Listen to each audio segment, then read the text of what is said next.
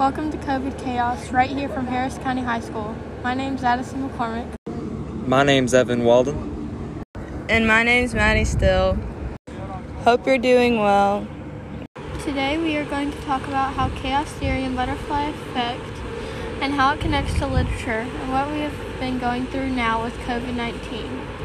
We've found multiple interesting articles to support this podcast. What you may ask is, what is the chaos theory and the butterfly effect? Not knowing you have something like the coronavirus can lead to so many people catching it with you when you go to so many places.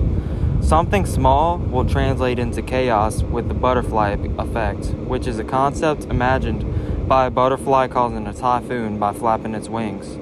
The coronavirus started out with a few people getting it, and as time went on, it spread to other people as they went to other places. According to the article, How Chaos Theory Helps Explain the Weirdness of the COVID nineteen Pandemic, in Washington State, a person with the virus attended choir practice, and more than half of the other singers got sick. In South Korea, a twenty-nine-year-old man went out to nightclubs. He was COVID nineteen positive but didn't know it. He had been linked to fifty-four new cases. Simply one person infected with COVID could lead to millions infected. A Sound of Thunder by Ray Bradbury is the most simple way of explaining the butterfly effect. Even in the story, a butterfly ends up dead and changes the world.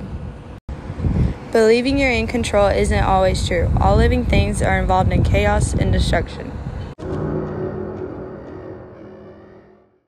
In this story, an uncareful character named Eccles was specifically told in the story a small thing that could upset balances and knock down a line of small dominoes and then big dominoes and then gigantic dominoes all down the years across time. So the chaos theory and the butterfly effect is all about unexpected turns. Before we get into the question, I'd like to say I agree with Maddie. That dead butterfly really resulted in a change in president. Eccles should have stayed on the path, like Travis said. Yay! To answer your question, yes, the chaos theory and butterfly effect is all about unexpected turns. For example, in the story, Lamb to the Slaughter, a conversation with Mister and Missus Maloney really escalated into a murder. What was very unexpected is that Missus Maloney truly loved her husband, but then ended up killing her husband. So that is very chaotic, in my opinion. And so that's how it's an example of the Lamb to the Slaughter can prove that the butterfly effect and chaos theory is of unexpected turns. Predicting, catching, and comprehending COVID. People would say that COVID is a bunch of chaos. In these times, people are very uncertain of what will happen next. Countries such as China, Japan, South Korea, and Italy use chaos theory to make models to try and predict the spread of COVID. At the time, these predictions were unknown to be correct. Scientists had no clue COVID would soon turn into a life-changing experience for the world. Chaos theory means unexpected turns, as we said before, so we can clearly say that COVID is chaos. COVID makes our lives different from before. Would anyone predict that we would soon be locked in our houses? No. What if COVID had never become a pandemic? Would our lives still be the same? We'll never know the answers to these questions, and that is because of the theories.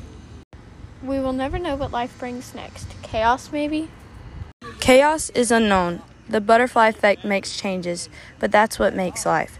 Without these theories, our lives would be expected and we would live every day the same. It keeps us guessing. So, in conclusion, not all chaos is bad, but maybe just the COVID part. Thanks for listening. We all hope you hear us next time on COVID Chaos.